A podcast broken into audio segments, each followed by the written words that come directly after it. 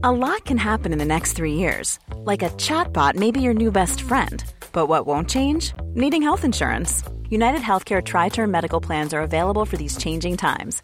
Underwritten by Golden Rule Insurance Company, they offer budget friendly, flexible coverage for people who are in between jobs or missed open enrollment. The plans last nearly three years in some states, with access to a nationwide network of doctors and hospitals. So, for whatever tomorrow brings, United Healthcare Tri Term Medical Plans may be for you. Learn more at uh1.com.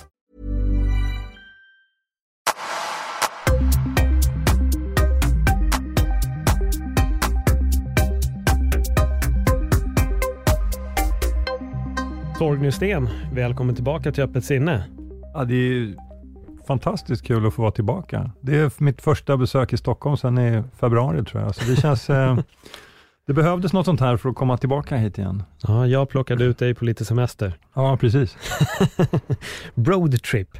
Ja. Men jättekul. När du var med första gången hette du faktiskt Paul Elvaje Podcast och eh, sedan den tiden har jag bytt namn. Jag har för mig, jag kollade upp det här, för jag la upp det på Instagram i veckan när du taggade mig eh, att du var med i cirka avsnitt 52 eller 53. Typ, ja. Har jag för mig. Nu ja. är vi uppe över avsnitt 100. Ja, och vi jättekul. kliver förbi. Ja, och du tillhörde ju en av mina så första 100 unika gäster.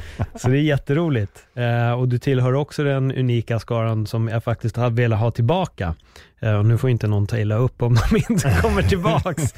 Men jag tyckte du och jag, vi hade ett, eh, det var ett bra samtal. Jag tyckte det var ett väldigt, väldigt bra möte. Vi kom in på otroligt mycket samtidigt som det var för mycket vi inte kom in på. Och det är ett tecken till att man måste sätta sig igen och ja, prata. Gud. För det finns mycket mer att hämta ifrån, ifrån dig, ifrån din resa, allting som du har gjort och jag tyckte att du och jag vi hade en bra synk, det var ett väldigt ja, bra samtal. Ja. Och det var, det var roligt, så kul att du är tillbaka. Kul att du tar dig tid från ditt fullspäckade schema. Ja, det vet du att jag gärna kommer tillbaka. Det, det var, jag lyssnade faktiskt på avsnittet just för att höra vad, ja. vad sa jag då och eh, vad, vad skulle jag säga idag? Mm. Eh, och mycket av det jag sa då känns som att det nästan är ännu mer aktuellt idag. Ja. Med tanke på den tiden vi befinner oss i. Verkligen. Hur har det påverkat för dig med, med covid-19? Jag tänker, vi har alla reagerat lite olika på det. För mig har det varit, en, jag har börjat tänka mycket världsligt. Så här, Oj, vad händer? Ekonomin stängs ner, många blir sjuka, folk dör och så börjar jag tänka hur det här eh, alla är ett scenariot, hur kommer det påverka oss i slutändan? Där började jag sticka iväg i mina filosofiska tankar, men hur, hur har du tacklat den här eh, situationen? Eh, jag, jag, minns så väl en, en måndag morgon där jag, där jag plötsligt började få massa avbokningar som föreläsare och jag var precis jätte, jätteglad. Det har ju varit en tuff period som föreläsare att prata om fysisk aktivitet och rörelse, för det är liksom, på ett sätt är det så självklart. Alla vet att vi behöver göra det och samtidigt så, så är det ganska få som, som gör det. Eh, och, och, nu den här våren så kändes det som att äntligen så börjar det hända bra saker. Det bör, folk börjar bli nyfikna, folk börjar ha behovet av att fråga efter de grejerna som jag har pratat om under tio års tid. Eh, och, och, plötsligt så började de här sakerna bokas av. Då, då och det kändes ju, och jag vet att jag sa till barnen att shit, det här kommer bli en slakt på företag och människor som, som liksom sitter i Ja, som, som, inte kommer att ha någon business längre. Och, och mm. det är lite grann är det vi har sett. Alltså, tack, och, och, en del har man kunnat rädda, tack vare räddningspaket, eller e-, ekonomiska stödpaket och så vidare och andra får kämpa på. Jag, jag har tur i oturen som utav olika anledningar i, i september förra året började jobba som personlig assistent åt människor med neuromuskulära sjukdomar. Mm. Eh, och jobbar med, med en, en person som har ALS idag. Och det, det har ju varit en ekonomisk räddning då, då, för att kunna göra saker. Sen har jag haft uppdrag för Sörmlandsidrotten kring eh, den rörelsesatsning i skolan som de eh, driver. Så det har, det har funkat ganska bra. Det, det, att, att jobba åt någon som har ALS innebär att jag måste vara extremt noggrann med min mm. Både med att liksom ta vara på min hälsa och stärka mitt immunförsvar ännu mer än vad jag redan gjorde tidigare. Eh, och också vilka miljöer som jag vistas i. För att skulle jag släppa hem någonting till den personen, då, då kan det sluta i, i eh, katastrof. Det är intressant att du tar upp det där, för eh, vi vet ju alla att covid-19 har hamnat väldigt mycket på äldreboendena här i Sverige. Och det är en tanke som har slagit mig väldigt mycket med tanke på de restriktionerna som vi har satt här. De har ju varit väldigt mycket mildare om vi jämför med andra länder. Jag är familj i Spanien, där har det varit en total nedstängning. Eh, men, och då har, jag vet inte vem det var, jag diskuterade med en vän och vi kom in på det här, men hur har det egentligen kommit in? Men då tänkte, men det är klart, om folk som arbetar där, lever ett helt vanligt liv, går ut på lördagen, dricker en bärs eller sätts på restaurangen, hänger bland folk, då är det klart att det kommer in. Där tycker jag att det handlar om ett otroligt starkt eget ansvar av de som jobbar där, att verkligen, ni får nog tyvärr karantäna er lite på egen hand. Ja. Det går inte att leva livet liksom när man tar hand om gamla människor som är i den absoluta riskzonen. Och Nej. att de hade slarvat med hygien också har ju börjat mm. komma upp nu med, vilket är för mig ett mysterium alltså. Mm. Jag, Nej, jag förstår ju, inte.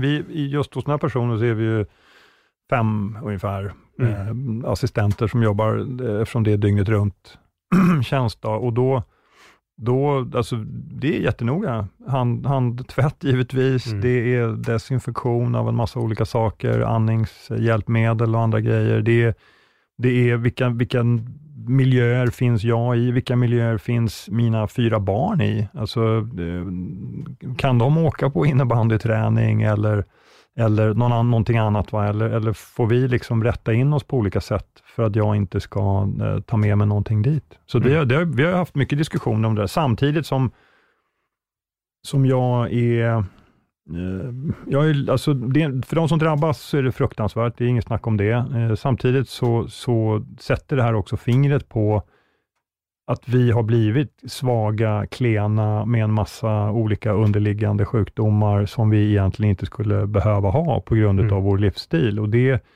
det det är ju lite grann det jag, eller ganska mycket det jag har jobbat med de senaste åren, just för att peka på det. Framförallt eh, börja med barn och ungdomar, men idag även då med, med vuxna i olika arbetsroller och så vidare. Va? Psykisk ohälsa som står för varannan sjukskrivning, eller hälften av sjukskrivningen idag och så vidare. Va? Så att vi, vi, vi är Ja, men vi har blivit klena, svaga, mm. överviktiga. Alltså över hälften av Sveriges befolkning är, är överviktiga idag och det, det, är inget bra. Övervikt har man ju faktiskt lyft fram som en, en, en, en, en, riskfaktor. Ja, precis. Mm. och, och, det, det, och det här är ju någonting som vi kan påverka själva. Det är ett val som vi faktiskt gör, hur vi vill eh, stärka oss inifrån. Och det blir så otroligt tydligt just nu när det här kommer.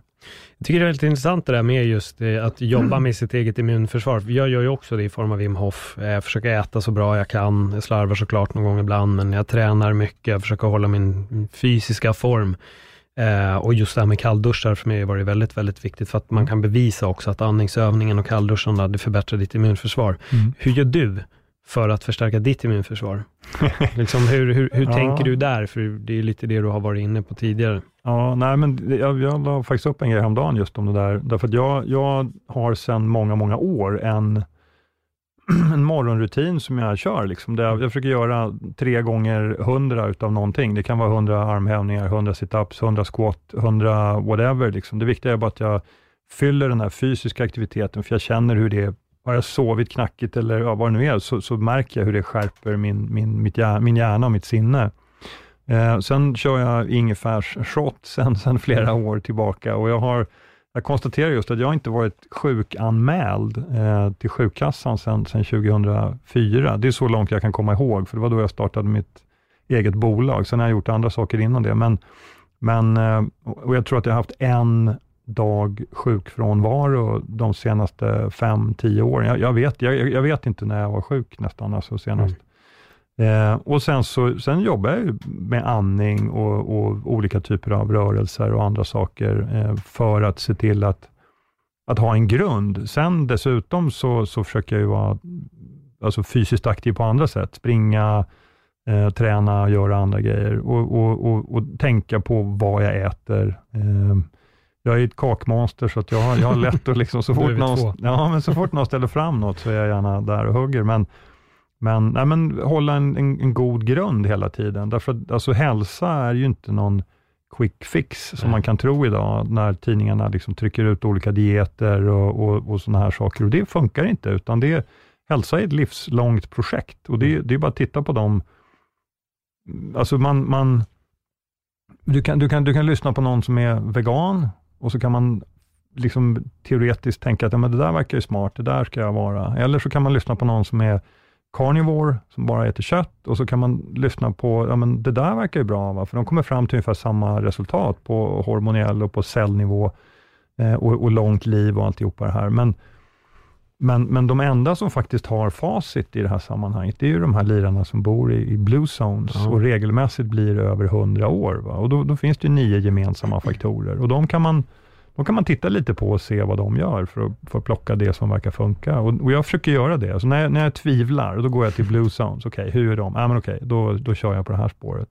Och det värsta är att jag vet ju inte förrän om 10 år, om 20 år, om det jag gör idag är bra. Mm. Jag, jag vet att en av mina, eh, en kvinna som jag skrev bok med här för några år sedan, hennes man fick, eh, fick lungcancer i vänster lunga. Först KOL och sen så eh, cancer i vänster lunga. Han rökte två paket cigaretter om dagen i 20 års tid.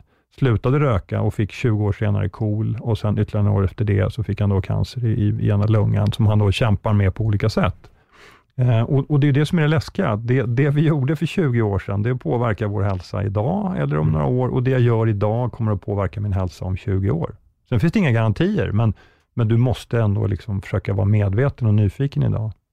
Jag håller med dig till 100% och när du var inne på blåzoner så såg jag en liten dokumentär om Ikaria, den eh, grekiska ön, där folk lever länge. Det, det intressanta med dem är att de äter ju egentligen allt, både röker och allt. Man såg ju både gubbar och tanter över hundra som satt där med någon cigg och drack alkohol. Och, och, och det är så spännande, för då börjar man undra, vad är det egentligen? Men däremot så fick jag känslan av att allting verkade vara väldigt ekologiskt på den ön. Ingenting var processat, de gjorde allting från grunden, det var ingenting jag ska inte säga att det inte var besprutat, men jag fick den känslan. Köttet de åt, det var, fick också liksom vandra fritt, röra sig fritt, de fiskade direkt från havet och allting verkade vara väldigt rent. Det var framförallt en, en liten så här, tanke som jag tog därifrån, att det verkar vara otroligt ekologiskt. Sen får man ju undra om det är magi i de här blå zonerna, men de pekade ju också på livet. Ja, Eh, att de verkligen de umgicks ja, de umgicks. Det var hundraåringar och det var barn på fyra år och alla träffades på kvällarna. De åt ihop, de sjöng, de dansade. Det var också väldigt tryck på det sociala livet. Oh, ja. Och det är något som vi inte riktigt har här i Sverige. Här kan det finnas en brist på det ibland. Det är inte som att man möts över generationer. Det är nog mer vanligt med någon som kommer från, från andra länder, att man de här mötet över generationer. Jag Tittar man, tittar man på de här Blue Zones så finns det finns ju nio gemensamma faktorer och några är ju precis det som du säger, socialt sammanhang, det är den ena. Man har, tydlig, man har en tydlig plats i en gemenskap. Ofta har man någon typ av, av tro på någonting, någon, någon religiöst eller någonting annat. Eh, och man har ett väldigt ty tydligt purpose of life. Alltså jag hörde någon kvinna på Okinawa, som då är en, en ögrupp i Japan, som gick upp för att ta hand om sitt barnbarns, barnbarns, barnbarns, barnbarns barn eller något sånt där. Men det var flera generationer bort. Va? Och hon var då 93 eller 97 eller vad hon var. Och det var liksom hennes purpose of life. Det var att gå upp Mm. på morgonen för att ta hand om sitt barnbarns, whatever, flera generationer bort. Eh, och, och, och jag menar, vi brukar ju, någon säger ju det, att vi har aldrig varit så uppkopplade som vi är idag, men vi har sällan varit så, så eh, liksom bortkopplade eller frånkopplade från varandra. Därför att, jag menar, nu sitter vi och, och, och, och pratar med en mikrofon framför oss, men, men vi ser ju ändå Ja.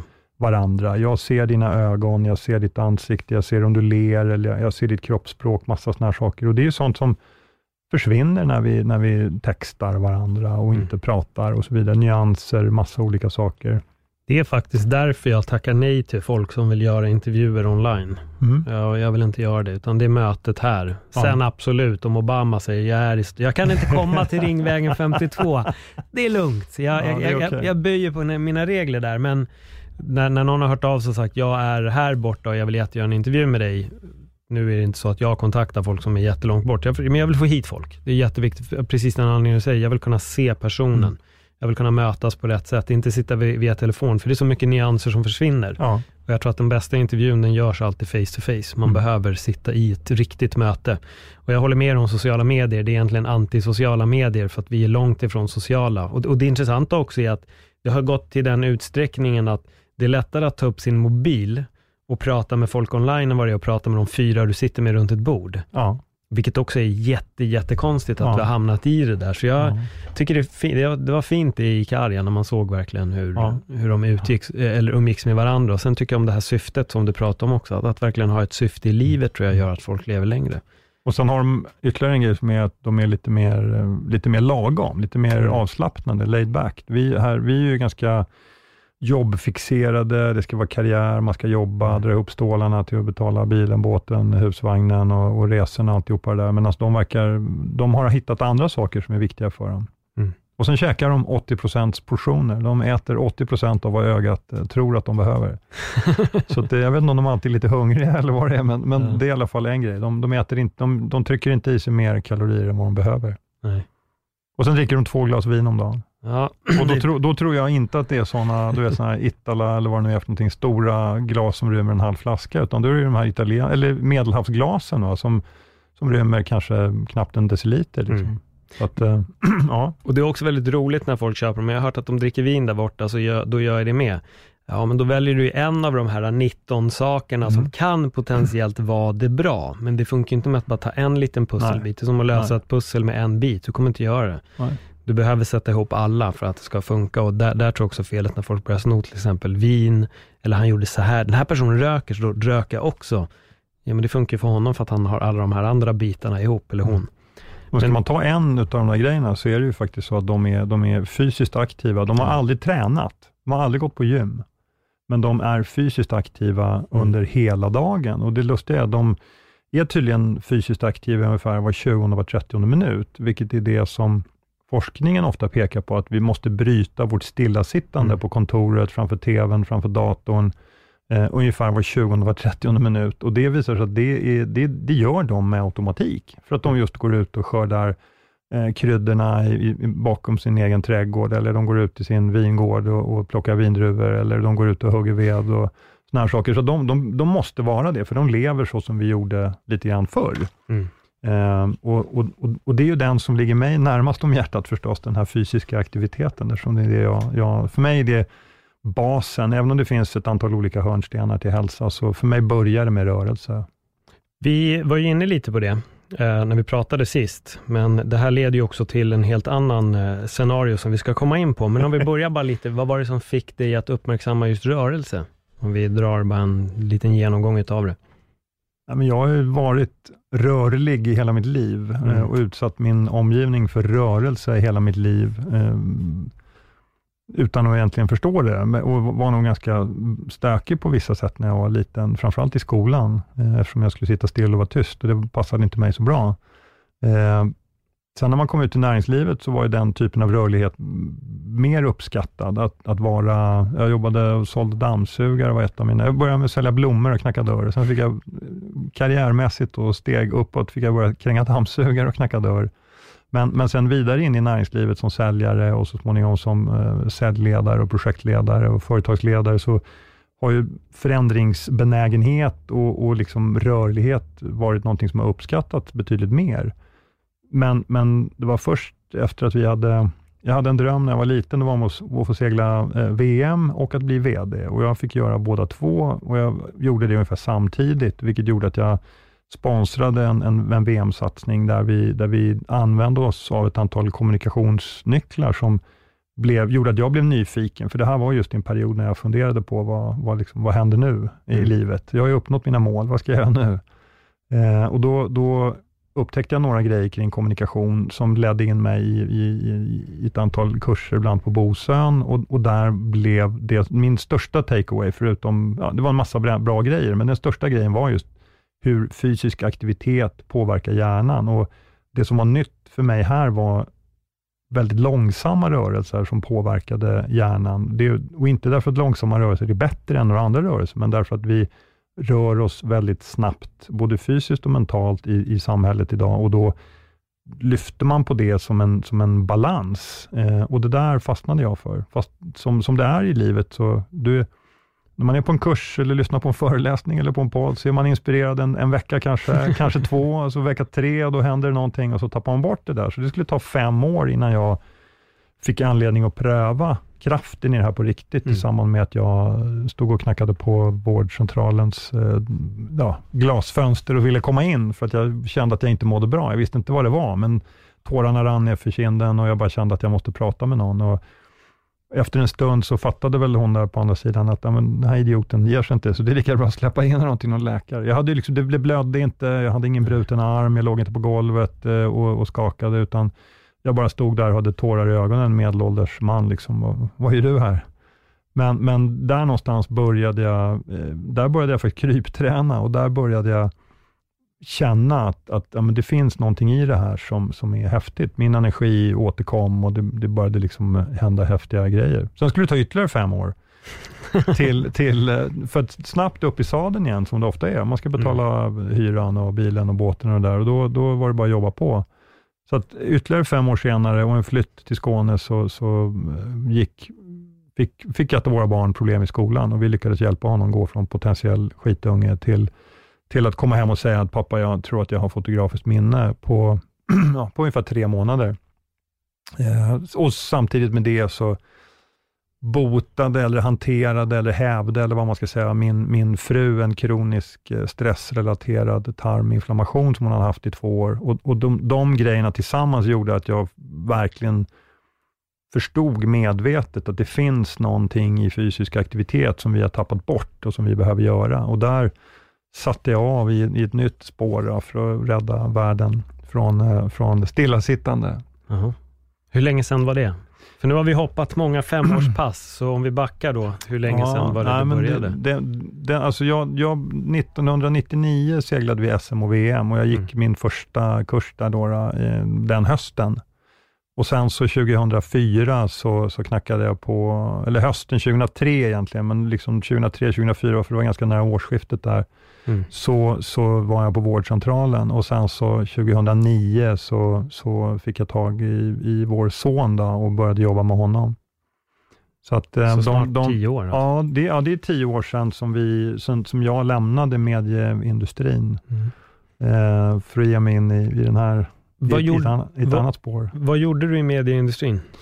Eh, då satt jag som försäljningschef på, på eh, Sydsvenskan, på, deras, ja, på sydsvenskan.se Mm. eh, och gjorde samma sak som jag hade gjort på Aftonbladet eh, tio år tidigare i princip. Jag var med och startade den kommersiella delen av Aftonbladet.se och eh, det resulterade i att jag hamnade som VD på, i ett litet mediesäljbolag då, som där jag liksom upp- uppnådde, uppnådde min tioårsplan. Och sen var jag ju rastlös då, så att jag hade en idé om en, en medieköpsplattform som, som vi navigerade fram och tillbaka på olika sätt. Så till slut så var vi fem delägare i ett bolag som, som eh, eh, startade med att göra digitala, alltså producera och distribuera digitala dödsannonser.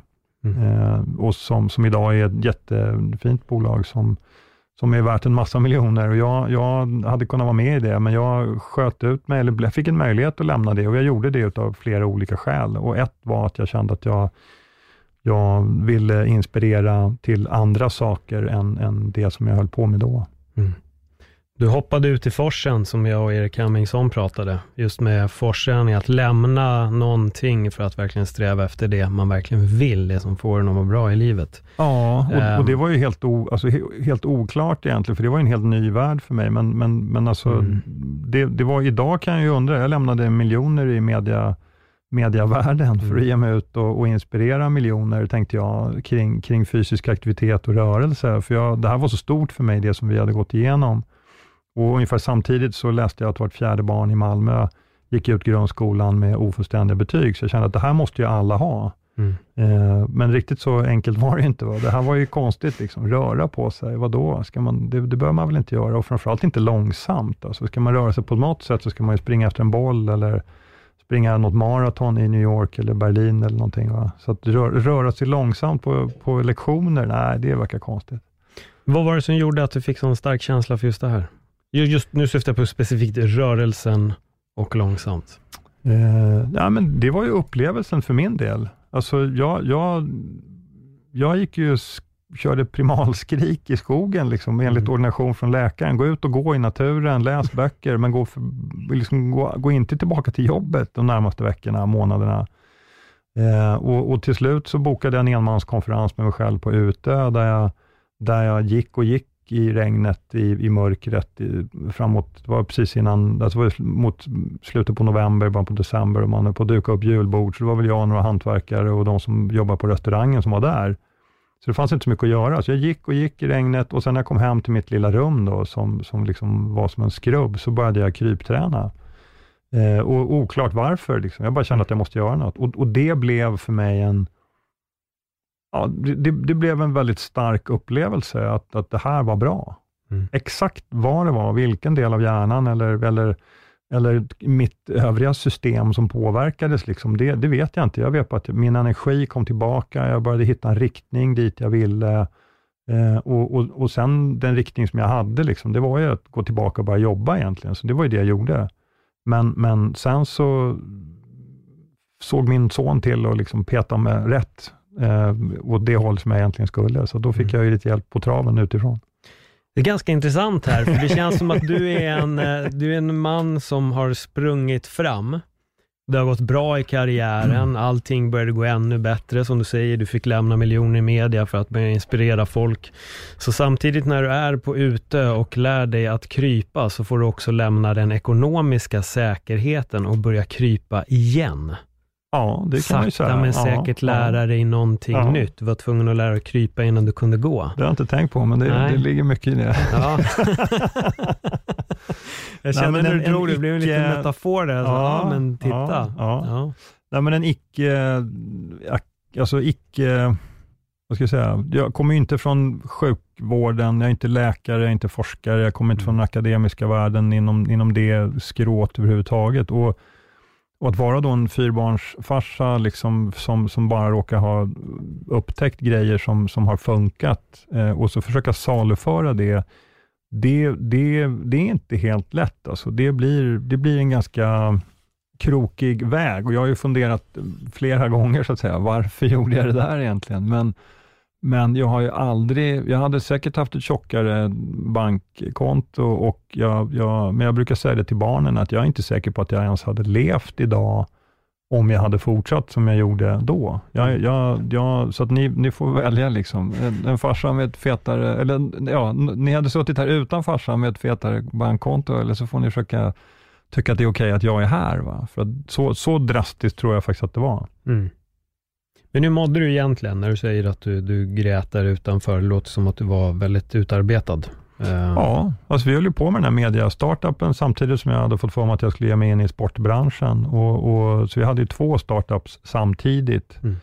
egentligen. Eh, och det var ingenting man tänkte på, så man skulle bara göra jobbet. Uh, och, och, och det blev ju Ja, men det blev för mycket. Det, och, och, det värsta är att vi, vi vet ju inte själva, alltså vi märker ju inte själva att det blir för mycket. Balansen mellan, mellan att vara i flow och att vara sjuknärvarande, att vara på väg att bli utbränd, alltså den, den är hårfin. Och, och att gå över den gränsen, eh, det, det är nästan omöjligt att, att veta om det. Folk, alltså det är som att säga till en min farsa som var alkoholist liksom, och försöka få honom att sluta dricka. Va? Det, det är lika lätt att mm. säga till en alkoholist att göra det, som det är att säga till någon som är på väg att, försöka förstå någon som är på väg att bli utbränd, att de faktiskt är på väg att bli det. Man, man märker inte, man bara kör. Ofta är det ju ja, folk som är lite ambitiösa och lite, lite extra, eh, liksom vill lite extra mycket och gärna tar på sig en grej för mycket och sådär, utav olika skäl. Va?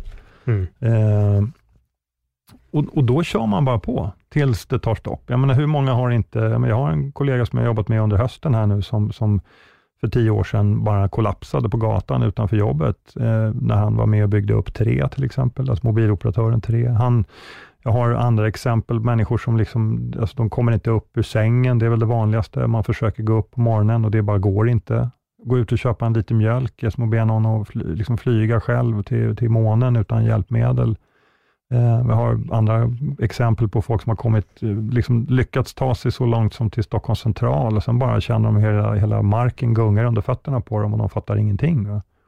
Så att det, det där är ett lurigt svärd, alltså att man, man vill mycket och ska åstadkomma mycket Eh, och gör det till en punkt där det liksom inte funkar längre. Kroppen lägger sig, alltså hjärnan slår ifrån och säger att nu har du fått så mycket signaler, så nu, nu får du lägga dig ner och spela död, va? för att annars så kommer du dö på riktigt. Det här är något som jag reagerar väldigt eh, mycket på, att man märker att det, som du säger, fokuset hos folk ligger verkligen, det är bara karriär. Mm. Det är den här tjocka bankkontot som man är ute efter och någonstans har alla tappat egentligen syftet med livet och kanske sitt eget liv. Och jag blir nästan lite eh, halv skräckfylld när jag märker att folk hellre tjänar jättemycket pengar och mår skit än att våga kanske tjäna lite mindre pengar och faktiskt må bra. Och du tog ju ändå beslutet att välja, det här mår jag bra av.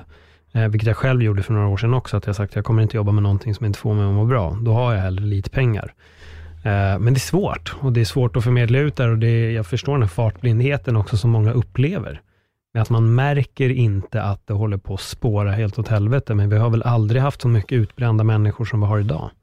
Nej, alltså det är som sagt var, varannan sjukskrivning är, är psykisk ohälsa utav mm. olika skäl och sen så är inte det nödvändigtvis jobbrelaterat. Alltså det, det, och det, det lärde jag mig verkligen på, på ett kollo som jag jobbade på för några år sedan, att, att allting är systemiskt och hänger ihop. Va? Alltså om, om mitt barn mår dåligt, så ökar risken att jag mår dåligt. Och om jag mår dåligt, så ökar risken att mitt barn mår dåligt. Och, och det kommer att gå ut över min jobbprestation och min, min relation och massa andra saker. Så det är ju, allting hänger ihop och det går inte att komma ifrån. Vi, vi, vi är väldigt duktiga i Sverige på att segregera oss hela tiden. Alltså vi skickar in barnen så fort vi kan på, på dagis.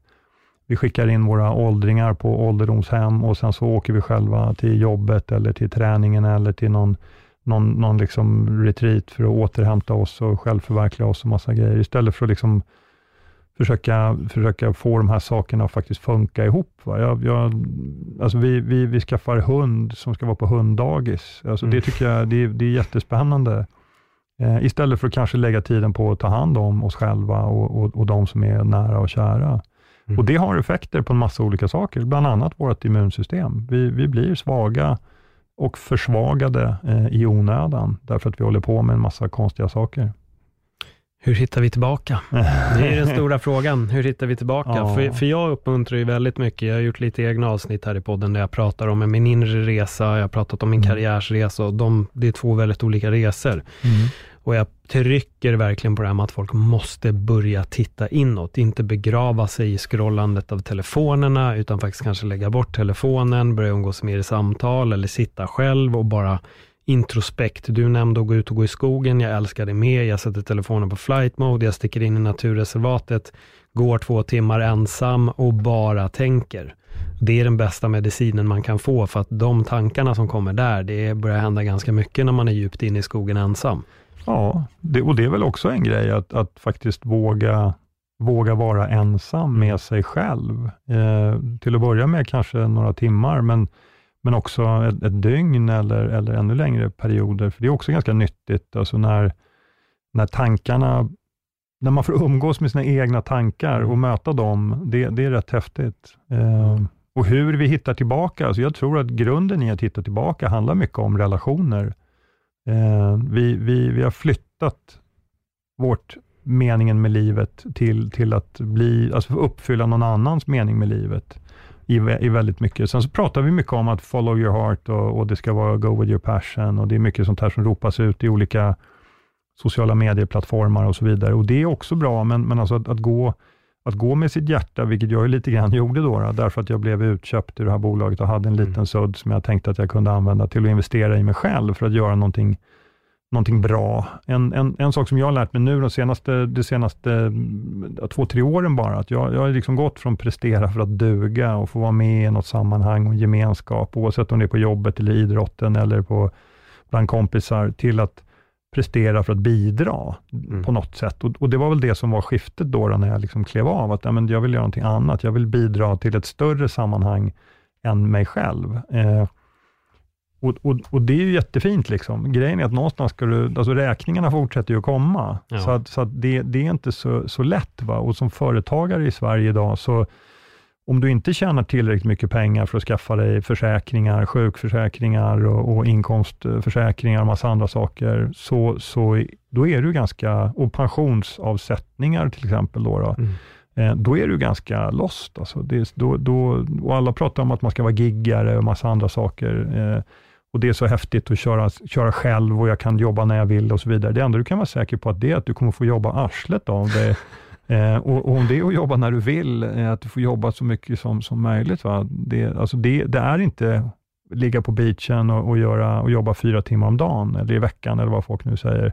Jag känner ingen som är duktig på det de gör. Det spelar ingen roll om det är fotboll, eller, eller konsertpianist, eller gymnast, eller, eller en företagare. Alltså alla har jobbat arslet av mm. sig. Mm. Och den som tror någonting annat, eh, det tror jag är en katastrof. Alltså. Så, att, så, att, så att, följ gärna hjärtat, men, men var beredd att jobba arslet av det och att, och att det kommer att vara upp och ner. Det, det, det, det är min erfarenhet. Sen finns det säkert någon som kan säga att nej, nej, men det där det, är liksom, det ordnar sig. Och det gör det ju, men, men du kommer få jobba för det. Ja, men så är det definitivt. Jag, jag tror ibland är det nog det att folk glömmer verkligen jobbet. Det var som jag pratade med en kompis han tyckte då UFC, eh, MMA då, eftersom att jag jobbar med det. Ja. Han bara, fan det hade varit coolt, typ så nice att vara Dana White, liksom presidenten för UFC. Förstår du mängden pengar han har och liksom hela den biten. Och jag var så här, ja fast han jobbar ju arslet av sig. Ja. Alltså, de har, producerar ju typ ett event varenda jävla helg. Alltså, hur tror du hans veckor ser ut? Han, ja. han jobbar ju på lördag och liksom söndag sitter de ja. i princip och planerar nytt. Och det är jobb, jobb, jobb, jobb, jobb. Och det här var för att det var en person som kanske inte var superdriftig. Eh, och jag tror att ibland så ser man bara vad de har, mm. men man ser inte hur de har fått det. Och, och det, det är där jag tror att många lurar sig själva. Och det är också, jag tror att många lägger upp till exempel en liten glassig bild på Instagram och så här, Office of today och så är det någon fin utsikt och en dator. Och där kan jag känna två saker. Ett, när du är över den utsikten, stäng datorn. Till att börja med. Ta faktiskt in det du har framför dig. Ja. Du kommer inte nödvändigtvis jobba bättre för att du sitter där. Sätt dig och bara njut istället. Ja. Uh, men nej, men det, det, är verkligen så. Jag, jag, tror att det skickas ut en signal om att, jag håller med, farlig och hårt ska man definitivt göra, men jag tror också man ska förstå att vill man leva på sitt eget, det är hårt jobb. Mm. Det är verkligen det är en prestation som ligger där bakom. Mm. Det är inte bara mirakulöst att man... Planning for your next trip? Elevate your travel style with Quince. Quince has all the jet-setting essentials you'll want for your next getaway, like European linen premium luggage options, buttery soft Italian leather bags, and so much more. And it's all priced at 50 to 80% less than similar brands. Plus, Quince only works with factories that use safe and ethical manufacturing practices. Pack your bags with high-quality essentials you'll be wearing for vacations to come with Quince. Go to quince.com slash trip for free shipping and 365-day returns.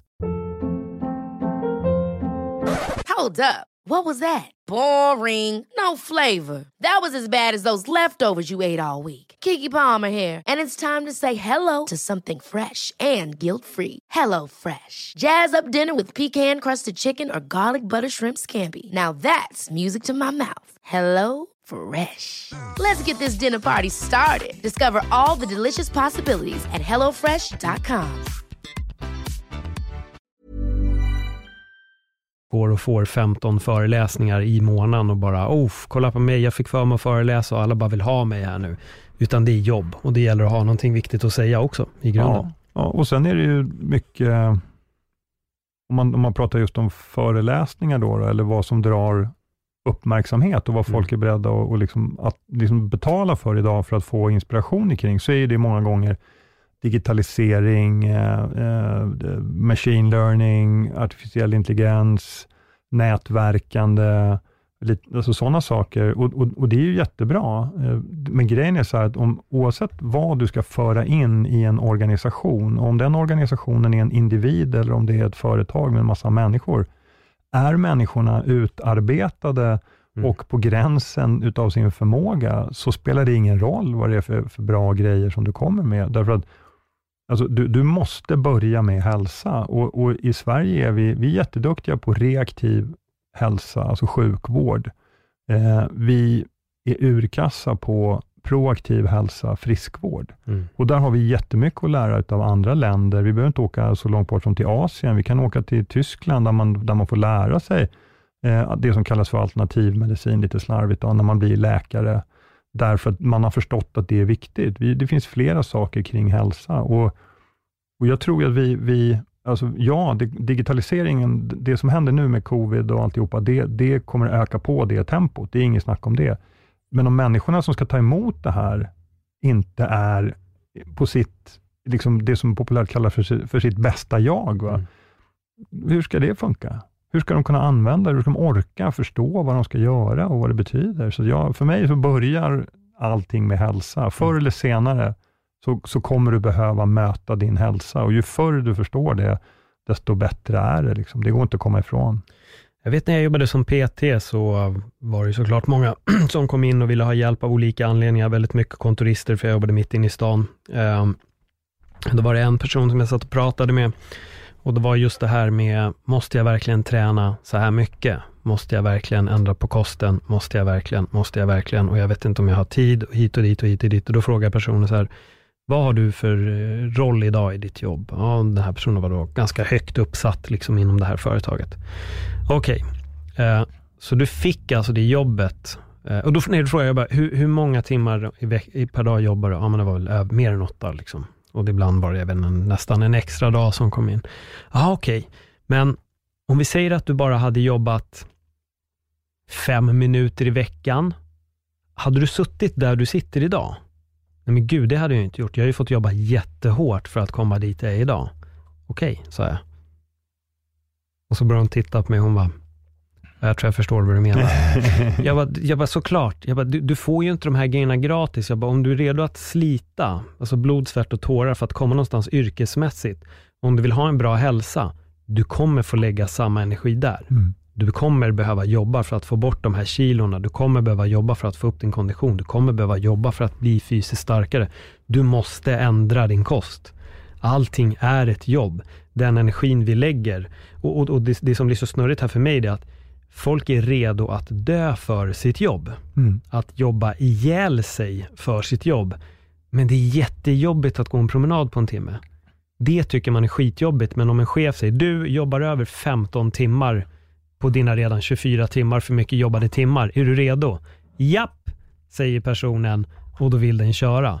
Men det är där vi måste vända det. Jag kan också känna att det är otroligt ansvarslöst av företagen som pumpar jobb på folk hela, hela tiden. Och sen undrar man varför är det så många som går in i väggen? Mm. Men folk är ju sönderarbetade. Ja, fast ja, ja, ja det, det, jobbet har en stor betydelse och det har stort fokus, men vi har också en, många gånger en familjesituation. Och vi har, eh, vi har alltså folk, jag, jag har varit gift i, i ganska många år nu. Jag tror vi är inne på, vi har känt varandra i 31 år tror jag och det här är väl vårt 27 år är det då, då som vi är gifta i sommar. Eh, och, och, Det är klart att, att, det inte alltid är lätt och ibland så kan man tro att det blir lättare om man, om man liksom går åt skilda håll och träffar någon annan. Eh, men men om, om det är en svårighet att hålla ihop en, en familj, mm. eh, två partners och eh, fyra barn, så kommer det inte bli lättare om vi blandar in ytterligare några, några S i leken, liksom, som ska vara med i en sån här relation, så att man går åt olika håll och så vidare, vilket faktiskt många gör idag. Och, och vårt privatliv kräver rätt mycket av oss eh, i olika sammanhang. Och så tar vi med oss det till jobbet. Eh, alltså det finns ju företag som, inte, alltså jag var på Google och lyssnade på vad de gör för, för sina medarbetare. Det är helt fantastiskt, men det finns kommuner i landet som nästan är lika duktiga. De har inte samma löneläge och de har inte samma pensioner och massa andra saker, men men när det gäller att hitta på saker som friskvård eller för friskvård för sina medarbetare, så finns det hur mycket saker som helst som vissa kommuner gör för att försöka styra upp sina medarbetare. Och problemen när man frågar medarbetarna, vad, vad, är det liksom som gör att du inte är på jobbet när man har hög sjukfrånvaro? Så är det inte jobbet, utan det är saker i privatlivet. Lite som jag var inne på, man har ett barn som har utmaningar i skolan, en partner som inte sköter sig på olika sätt. Det kan vara ekonomi, det kan vara, vara bruk och missbruk och det kan vara andra grejer. Så, så vi, har, vi har ju skapat en livssituation som, som liksom där, där många av oss ligger på gränsen hela tiden. Uh, och, och, En del i jobbet, men det kan också vara andra saker som, som vi behöver liksom ta ansvar för. Uh, jag jobbar som personlig assistent till exempel, då, då, det, kan vara jätt, det kan vara ganska tungt emellanåt och då gäller det att jag ser till att, att ta hand om min hälsa bara för att orka med jobbet det, ja. När du väl tog det här steget och valde då att sälja ut, hur många gånger hade du konversationen, gör jag rätt, gör jag fel med dig själv? Då funderade jag inte ens på det. Nej. Det var så självklart att det var rätt steg att ta. Eh, och, och Jag hade inte en tanke på att det skulle kunna vara svårt eller jobbigt, utan jag tänkte bara att det, jag, jag var van vid att det liksom gick åt, åt det håll jag ville. Mm. Eh, och, och plötsligt så, så blev det ju jättemycket motstånd. Eh, inte bara ifrån omgivningen ute, som jag liksom skulle ut och frälsa för att sätta i rörelse, utan även eh, runt omkring. Alltså människor, människor som man tror ska, ska liksom pusha och peppa och tycka att wow, vad kul och lycka Mm. till och sådär. Det är liksom det är ganska tyst, ganska likgiltigt. Det är många, nej, men det är många gånger som, som jag kan konstatera att, att ja, men den personen har ju aldrig likat ett inlägg som jag har gjort någonsin. Vad beror det på? Alltså de, de spenderar rätt mycket tid på sociala medier, men, men det är inte en tumme upp för, för någon som gör någonting utom att springa en, eller delta i en Ironman eller köra Vasaloppet. Va? Då kan man vara där och heja, men när det är andra saker som kanske jag då tycker Mm. har liksom betydelse för fler, då händer det inte så mycket. Och det där, det, det, man pratar med andra som har tagit förändringssteg, så tycker jag att det är ganska genomgående att många, Ehm, det, det skakar om de som liksom fortfarande är kvar och gör det där de alltid har gjort. Och, och, och då blir det hellre så att man nästan obstruerar, eller i alla fall inte stöttar och peppar, bara för att man jag vet inte om det utmanar de som då väljer att vara kvar. Och det är ju, inte, alltså det, det är ju helt okej att vara kvar, det är upp till var och en. Men de som nu gör saker och, och vill grejer, eh, då, då, ja, jag vet inte, det, det, då kan man i alla fall skicka en tumme upp någon gång. Jag tror att det är, att när, när det händer, när, när du nu tar det här steget och de kanske då har varit negativa till att du skulle lyckas, jag tror att det är att du har motbevisat dem och jag tror att ibland det här, eh, många personer gillar inte att ha fel. Det är därför också när folk diskuterar med någon så kan den ena personen veta att jag har så fel här nu, men det skiter jag i. Ja, Jag ska bara vinna den här diskussionen. ja, Eh, och jag, har varit, jag, jag skrev om det, jag tror det var när jag fyllde 40, att så här, sluta ljuga och sluta komma med ursäkter. Och då menar jag ljug för dig själv och våga ha fel. Framförallt våga verkligen ha fel, för det är då du lär dig. Vi lär oss ju aldrig någonting om vi bara har rätt hela tiden. Bara, jag har rätt, rätt, rätt, rätt, rätt. Men, och det är lite den känslan jag får när du berättar. Det låter som att det är de som innerst inne typ vill våga göra det du har gjort, hoppa ut i forsen, men vågar inte ta steget. Och när man ser att fan det funkar, men jag var ju lite emot det, så jag kan inte skicka en tumme upp här nu. Det, det, det går bara emot mig att göra det. Och jag tror det är det där, för att det här var också något jag pratade om tidigare, jag tror men jag, strunt samma. Det här var någon, en sak som jag har pratat om tidigare, men just det här att många tror alltid att det är någon annan som ska lyckas med något. Det var som när jag sa till en av mina gamla chefer att mitt mål i livet, eller i min dröm var att bli skådespelare. Han bara, "Haha, okej, ja, ja, ja, okej. Eh, ja, det finns ju de som vill spela tennis också, men alla blir ju inte Björn Borg. ja Eh. Okej, jaha. Först och främst, du ett, vet inte ett skit om hur jag är på att skådespela. Du vet ingenting om mig. Du känner mig från en veck, typ några dagar. Mm. Och du kommer med det här uttalandet. Och då är det alltid det här, ja men du vet det är andra som blir. Okej, vilka är de andra? I samma konversation någon annanstans kanske jag är den andra. Ja. Och det är det här som, som jag känner, att må, många vill, man, det, det är så lätt att förstå att Joel Kinnaman kan bli skådespelare. Det fattar ju vem som helst, han är ju bra. Men det finns säkert någon, någon gång när han tog upp sig och sa, ah, okej, du bara för att din syrra liksom är, är känd skådespelerska betyder inte att du kommer bli det. Men, och, och folk har det väldigt snurriga tänket, det är alltid andra människor. Man vågar inte riktigt tro på de man har framför sig och man vågar inte riktigt tro när någon säger, jag ska bygga Eiffeltornet. Men någon jävel byggde Eiffeltornet Ja. också. Ja. Sen fanns det en annan kille som sålde det trots att han inte ägde det. Det är en annan historia. men, Ja. men jag tror det är så svårt för folk när, när som du nu säger, du, jag vill göra det här, jag har en passion för det här och det här är det jag vill leva på. Men det går inte, du har dina pengar redan, satsa på det här. Följ normen. Bryt den för guds skull inte Torgny. Nej. Du ska hålla dig till den här linjen som vi är uppfostrade till att hålla oss till. Jag tror när man bryter, dem, eh, när man bryter den lilla ramen och sticker ut på den andra vägen, jag tror att det kan vara jag tror det känns jobbigt för folk, för att jag tror att många innerst inne egentligen vill göra något annat. Men de sätter eh, handfängsel på sig själva och gör det inte. Ja, men jag hade ju själv gjort det. Jag satt ju Mm. med massa, massa grejer som jag behövde liksom en viss ekonomi för att hålla uppe. Med, Mm. och och, och då, då sitter man ju delvis fast i, i det. Eh, Så är det ju. Så det, det är ju. Och det är därför jag tror man ska tänka sig för när man nu säger då follow your heart och, och, och din passion och alltihopa det här. Alltså, Det är inte bara att, kasta sig ut och göra något, utan det, Och det, kommer, det, det, finns väldigt få overnight successes, utan det är ofta är det ju toppen på isberget som man ser. Man ser inte det där som har pågått under, som du var inne på alldeles nyss. Men, men sen också, alltså, vi pratas ju mycket om i, i, i olika sociala medier, då, just om att, att tänka utanför boxen och våga gå utanför boxen och det är där allting händer. Och, och det är det ju givetvis. Alltså någonstans så, så för att uppnå förändring så, så, behöver jag göra någonting som jag inte har gjort tidigare, annars så, så blir det inte så mycket förändring. Samtidigt så, så hävdar jag ibland, då, då, bara för att skapa lite diskussion, så där, att vi, vi är för mycket utanför boxen. Och Då blir det ju ofta, ofta diskussion givetvis. Då. Ja, vadå, liksom? det är klart att vi ska vara utanför boxen. Om vi, om vi då pratar om hur vi mår, och hur vår planet mår eh, och så vidare, så, så, så är ju det ett klart tecken på att vi är för mycket utanför den enda box som egentligen betyder något, och det är mm. naturen. Alltså naturen är ju liksom, den, den, den är ganska tydlig hur den, hur den liksom fungerar, och när vi är utanför boxen för mycket, då blir det fel. Va? Och Det kan vi se kanske på vårt klimat, eller på hur vi äter, hur vi hanterar djur, hur vi hanterar Alltså, jag sa det förra gången, det sitter människor i, Europa och inseminerar bin, därför bina håller på att dö ut. Va? Därför mm. att så fort människan är inne och pillar i det ekologiska systemet och inne och pillar i, i, i den biologiska mångfalden, så får det konsekvenser. Eh, och då, då, då kanske det är så, att nej, vi ska inte vara mer utanför boxen, utan vi kanske ska backa tillbaka och faktiskt gå in och rätta oss efter naturens box. Och sen kan vi fundera på, utifrån det då, okej, okay, vad kan vi göra eh, utan att hela tiden leva på någon annans bekostnad, naturens, djurens och så vidare.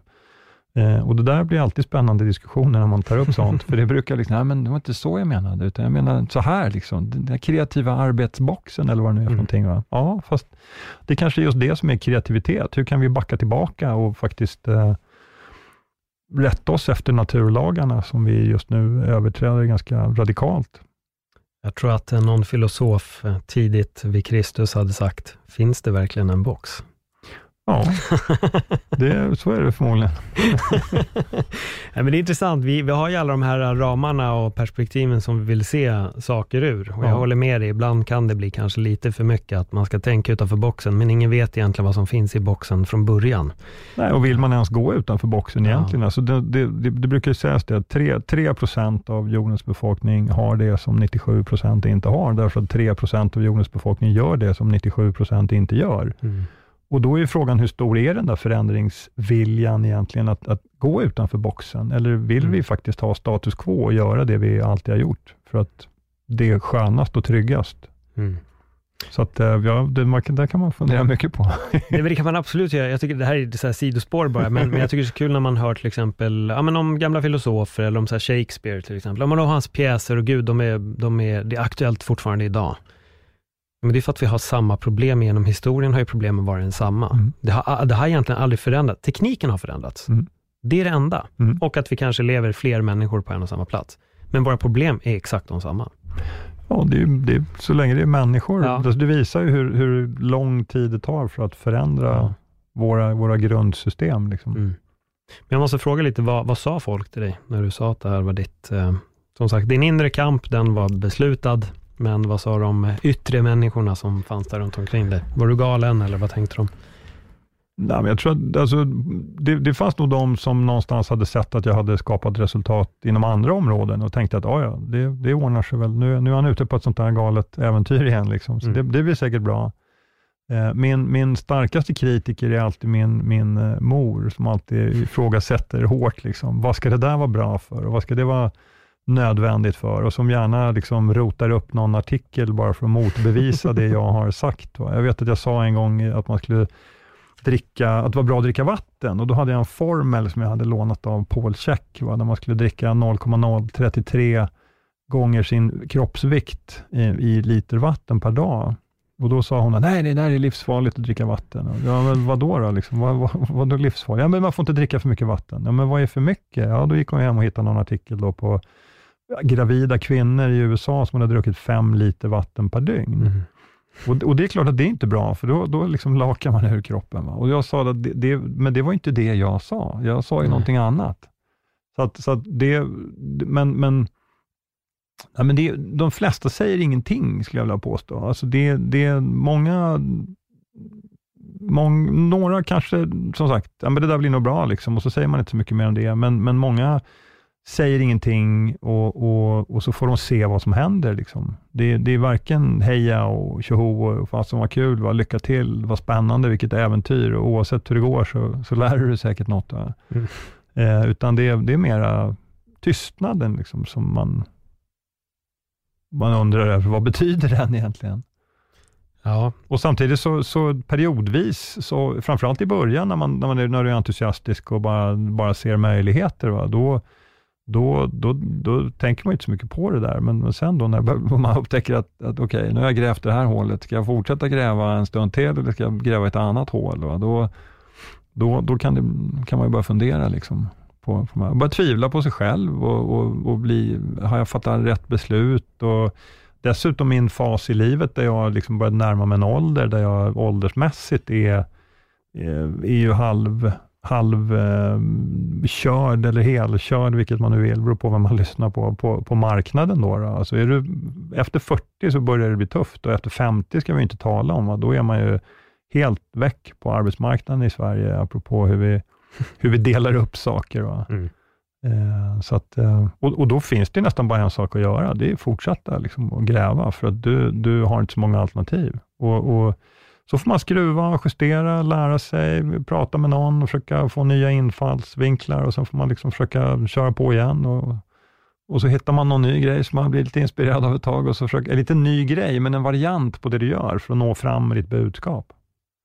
Om du eh, kunde kontakta Torgny som tog det snabba beslutet där, den exakta stunden då det hände, och du skulle ha en liten stund på dig att ge några tips och råd, vad, vad skulle du säga till dig själv då?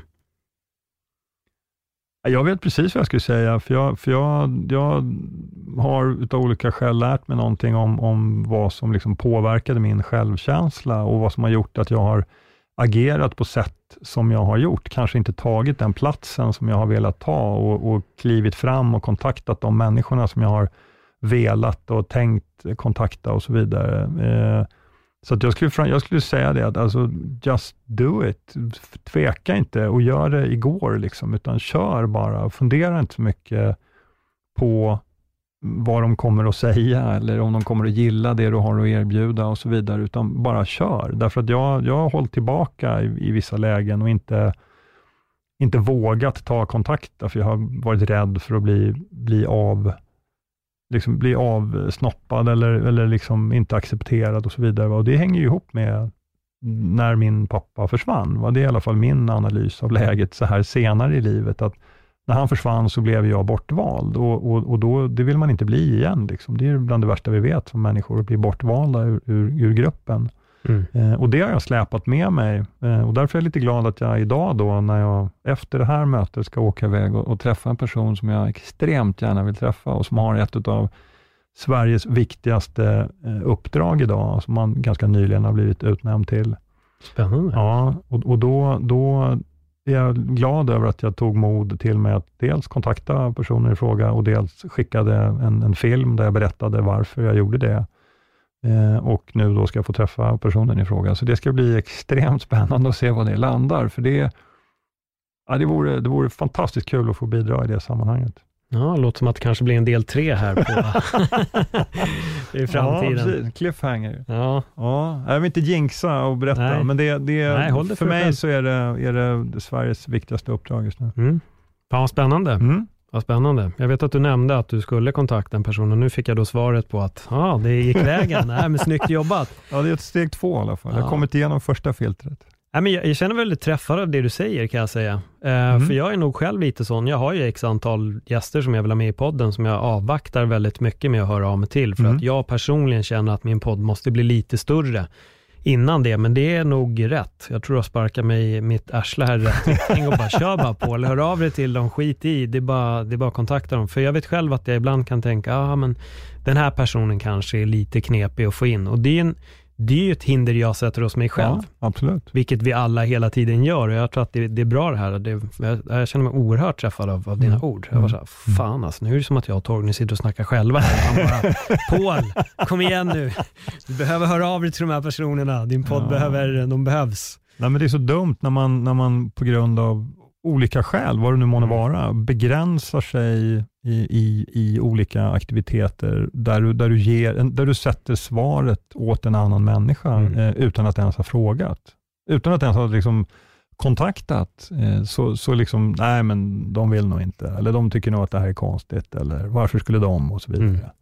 Eh, och, och, och, och det är ju alltså rädsla för vad det nu månde vara, att bli utanför, att bli lämnad ensam, att bli ansedd konstig, massa andra saker. Det är ju liksom det är ju det som vi brottas med hela tiden. Det, det är ju det som begränsar oss på något sätt. Va? Och det, det, ju mindre rädd man kan vara, alltså alla är rädda. Mm. Det handlar ju bara om att hantera det och gå framåt. Liksom. För det, det finns ingen som inte är rädd. Den som säger att den inte är rädd, den, den har inte liksom, tror jag, kontakt med sig själv riktigt. Va? Däremot hanterar vi våra rädslor på olika sätt. Mm. Någon, man, kan, man kan vara rädd för olika saker och det som för någon är helt obegripligt att man kan vara rädd för, kan någon annan vara fullständigt livrädd för. Och då gäller det bara att försöka hjälpa varandra förbi det där, så att inte det blir hinder som gör att man faktiskt plötsligt ligger där på dödsbädden och konstaterar att fasen, tänk om jag hade ringt den där, tänk om jag hade bjudit upp den där tjejen, tänk om jag hade kontaktat den där arbetsgivaren, tänk om jag hade paddlat den där forsen, tänk om jag hade seglat runt, runt den där klippan eller vad det nu är för någonting, klättrat Ja. upp på berget. Jag såg att det är 30 år sedan eh, Oskar Kihlborg och, och Mikael Reuterswärd var uppe på Everest bland annat. Eh, tänk om de inte hade gjort det, tänk om de inte hade vågat det. Och så hade de suttit och tittat tillbaka nu och liksom undrat, vad, varför gjorde vi inte det? Ja, det, är det värsta är att det är den ångesten folk har när de dör, precis som Ja. du redan har lyft. Det är att man, man gör för lite. Och jag tänker lite på det här som, som du är inne på nu, att höra av sig till någon. Det bästa försvaret mot ett nej är ingen fråga. Där har du liksom eliminerat det totalt, men det Mm. gör ju också att du vet ju aldrig vilket resultat du kommer få. Nej. Ehm, så, det där är verkligen det, det lurigaste. Jag tror att vi brott, många av oss brottas verkligen med det där hela, hela tiden. Och vad fan kommer det ifrån? Jag, när du säger det, det, det är säkert grejer som ligger i barndomen, man har Mm. fått sina nej hit och dit, eller vad det nu är, men sen skapar vi ju våra egna anledningar till varför vi avvaktar med någonting. Ja, ja, herregud. Ja, ja. Alltså jag, jag, jag, när, jag, när jag upptäckte det här, ja. Så såg jag ju, liksom, jag har haft några, och det sa jag förra gången också, att jag har haft några sådana här eh, se livet som på film eh, Ja. Och det här var ett sådant ögonblick, där det liksom, som ett dominobrickor bara, bam, bam, bam, bam, bam, bam, bam, så såg jag hur jag inte hade åkt på ett bröllop i, i USA, hur jag hade inte varit med på den festen. Jag hade, det var grejer som jag liksom hade tackat nej till, därför att jag var rädd att komma ut kort. Att inte vara tillräckligt eh, utbildad, att inte tjäna tillräckligt bra, att inte framstå som tillräckligt framgångsrik eller tillräckligt duktig på någonting eller vad det nu var. Och, och när jag berättade det för mina kompisar, att, att jag har upplevt det här, bara, nej, nej, nej, det där är inte du, liksom. vad, vad snackar du om? Jo, men det här har jag kommit på, liksom. så här är det. Nej, nej, nej, nej, det där, det där, ja, du har ju alltid haft jättebra självförtroende. Ja, det har jag ju dölt min, min svaga självkänsla i, har jag ju dölt i, ett, i, ett, i ett, liksom, de här prylarna, alltså vd-jobbet, segla VM, alltihopa det här. Det har ju varit liksom min, min, mitt skydd, mitt armor mot omvärlden, Mm. för att slippa visa att jag inte har självkänslan. Eh, och, och, och det har ju varit det bästa jag kan göra. Jag är glad. Jag hade gärna upptäckt det några år tidigare, men, men hellre nu än, än, än aldrig, va? därför att då kan jag i alla fall jobba med det. När upptäckte du? Hur, ny, alltså hur nyligen? Eh, jag tror att det var efter att vi flyttade från Skåne, så det, det det fyra, fem år sedan kanske. Mm. Så det var efter 50 i alla fall. Men det är spännande det här, för mitt liv också, det, det består ju av ett gäng små insikter som har fått mig att inse mycket och varenda insikt har hela tiden lett till någonting nytt. Men jag får också intrycket av att väldigt många människor, när insikten börjar komma, så vill de ändå sätta upp händerna och bara stoppa den.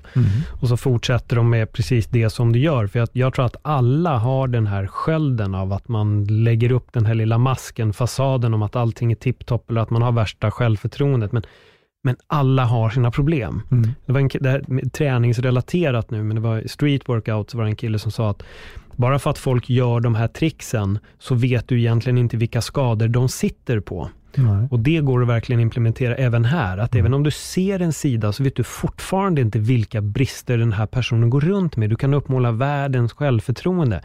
Men det betyder egentligen ingenting. Nej. För man vet inte vad som döljer sig där inne.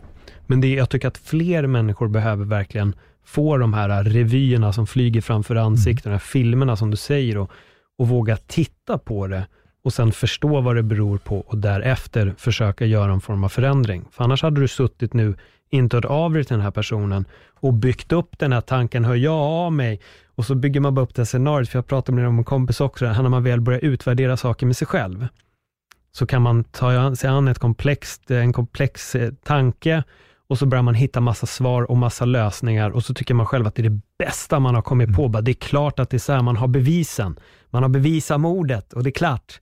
Men egentligen är det ju bara massa skitsnack. Ja. Man har ju bara konstruerat någon form av lögn i skallen, för att man vet inte hur personen kommer svara förrän man faktiskt har skickat ut en fråga. Nej, och, och, och, och jag menar, någonstans så, så har alltså ofta får vi en idé. Pang, det här ska jag göra liksom. Och så känner man, wow, det här är super, det är klart jag ska göra det här. Och sen så gör man det inte då på en gång, utan, utan du börjar liksom, ja, du, du, utan någon anledning så skjuter du upp det. Ja. Man skriver in det i almanackan, det här ska jag göra på torsdag, och så är det tisdag kanske. Och sen under tiden mellan tisdag och torsdag, då har ju hjärnan börjat gå igång med ditt försvar. Va? Därför att hjärnan ska ju skydda dig från faror och upptäcka hot och massa sådana här saker. Och då, så när vi pratar om lycka, liksom, alltså hjärnan är inte gjord för lycka. Och, och, och, och nu här då så har jag kommit med en jättebra idé. Va? Men då kommer ju hjärnan börja detektera, liksom som en målsökande robot, vilka hinder, vilka problem, vilka faror kan du stöta på när du ska göra den här grejen.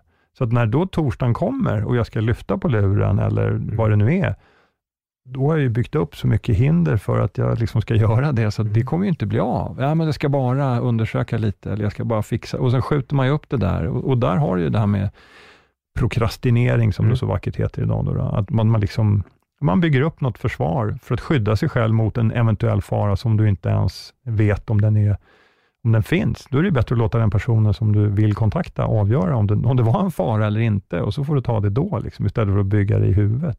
Och det, och det har hindrat mig massor med gånger, så att jag, jag jobbar på det hela tiden och försöker bli bättre på det. Mm. Jag tror definitivt att vi alla gör det. Vi har alla, jag började tänka, det var på Facebook såg jag för många år sedan, en kille som höll på med stand-up och så hade han skrivit, fan, fan, kommer ju såklart, det är många år sedan jag läste, men kontentan i, i hans eh, inlägg var då att han hade en bokidé. Mm. Och han hade då pitchat en bokidé till ett bokförlag och de hade sagt nej och då skriver han då att, ja men då kommer jag inte göra någon bok. Okej. Och då Ja. kände jag så här, jaha, okej, så du skickar alltså en idé på en bok som ska vara någonting, 100 x antal, 100 sidor. De hör den här idén, du får ett nej och då väljer du att inte skriva någon bok. Ja. Ja, ja men det är bra. Ja. Det är ju jättebra. Tänk om alla jobbade så. Det är ju som. Stephen King, han fick ju över 200 refuser för boken Carrie. Han slänger ju boken och hans fru som fortsätter skicka in den. Han gav upp, men boken blev, blev till slut släppt. Och även den boken släpps än idag i nyutgåva på nyutgåva på nyutgåva. Men fatta om man hade bara gett upp där. Det finns så många sådana historier, så jag menar Ja, det finns man, ju massor med sådana historier. Ja. Disney är ju en, alltså, Ja. du har alltså Steve Jobs är ju, är ju andra sådana där. Och jag menar, alltså, vi, hjärnan, ja, men som sagt, hjärnan är ju utformad för att Mm. skydda oss och för att hitta, upptäcka faror. Så det är klart att den, den gör det. Och där gäller det ju att försöka komma förbi det. Och, och de som gör det löpande, entreprenörer som liksom aldrig ser några hinder och så vidare, va? De, de, eh, de, de gör ju någonting som vi kan lära oss någonting Ja. av. Sen kan inte alla vara dem och jag Nej, tror inte nej. att alla ska vara dem, utan vi behöver olika människor i, i olika sammanhang. Mm. Eh, Men, men eh, man kan fundera på, du var inne på det, vi, vi, vi, liksom, vi ser saker och sen så väljer vi att, att inte agera på dem. Med, och, och, och vi bygger upp, alltså vi, vi, vi, vi bor just nu i ett område där, där jag då ser hur, det är ett ganska nybyggt område och folk håller på och liksom dressar sina, sina omgivningar just nu. Va? Det är nya, nyutrullade gräsmattor, det är nya utemöbler, det är grillar som ser ut som, alltså det ser ut som ett eh, veritabelt utekök. Va? Jag menar, det är liksom, och det är bilar och det är prylar. Och man, man, man, här har man ju byggt upp hela, hela muren, Mm. man liksom går in och så stänger man dörren och så umgås man inte med varandra, utan man sitter där i sitt nybyggda hus och, och vet jag inte om det är så just här, för vi har inte bott här tillräckligt länge, men, men, men det är ändå på något sätt påtagligt hur vi bygger en massa murar runt omkring oss och så gömmer vi oss i dem och så tar vi liksom inte action på det som vi kanske egentligen Nej drömmer om att, att göra. Ehm, och, och, och, det försvårar ju. Jag tycker Gary Vee har en ganska, han, han, man kan tycka mycket om honom, han är rätt rolig att lyssna på. Ehm, och han, han säger ju det, alltså, den, alltså köp inte den där bilen, köp inte den dyra klockan, skaffa inte de där dyra vanorna, därför att det sänker ditt tempo eller kanske till och med hindrar dig från att uppnå det du vill. Det är rätt skönt att höra det från honom, som jag ändå uppfattar som en influencer, eller mm. vad man nu ska säga, en ganska drivande person på Instagram. Eh, och, och, det ligger mycket i det. Alltså. Jag försöker säga det till mina barn, att, att skaffa inte den där grejen nu, utan fundera, eller jag brukar säga, fundera igenom, är det verkligen det där du behöver mm. just nu? Ta ett dygn på dig och så kan du liksom se om du är lika sugen imorgon.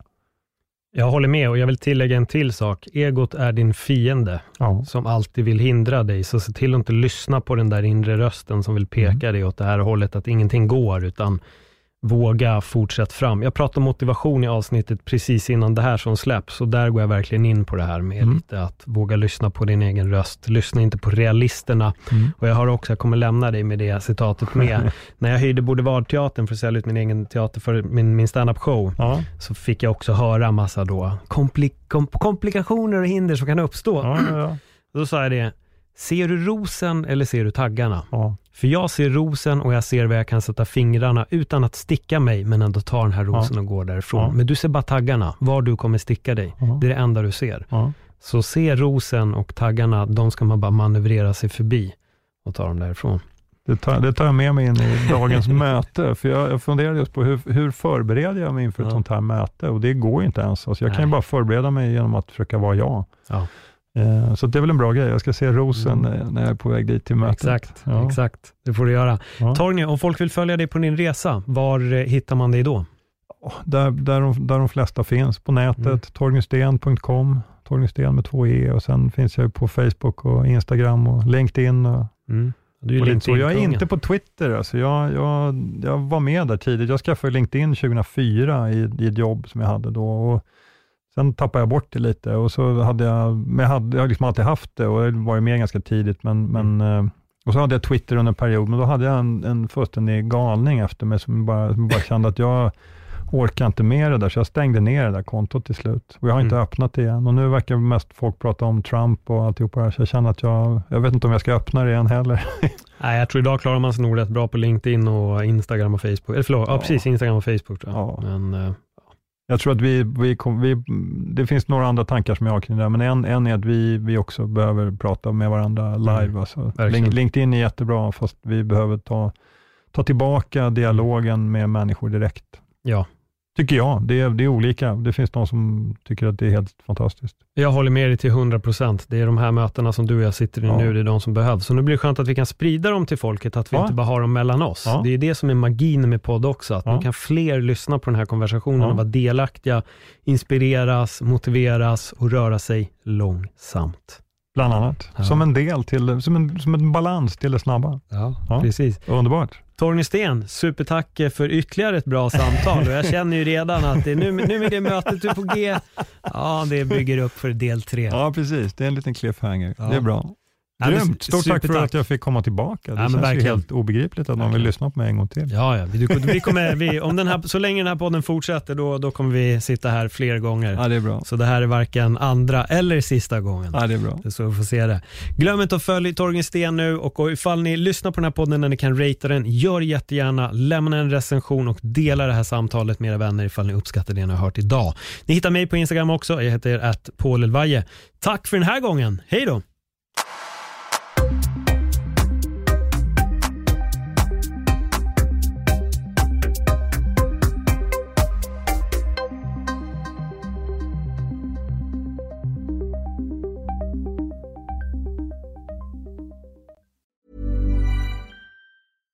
Hi, I'm Daniel, founder of Pretty Litter. Cats and cat owners deserve better than any old-fashioned litter. That's why I teamed up with scientists and veterinarians to create Pretty Litter. Its innovative crystal formula has superior odor control and weighs up to 80% less than clay litter. Pretty Litter even monitors health by changing colors to help detect early signs of potential illness. It's the world's smartest kitty litter. Go to prettylitter.com and use code ACAST for 20% off your first order and a free cat toy. Terms and conditions apply. See site for details.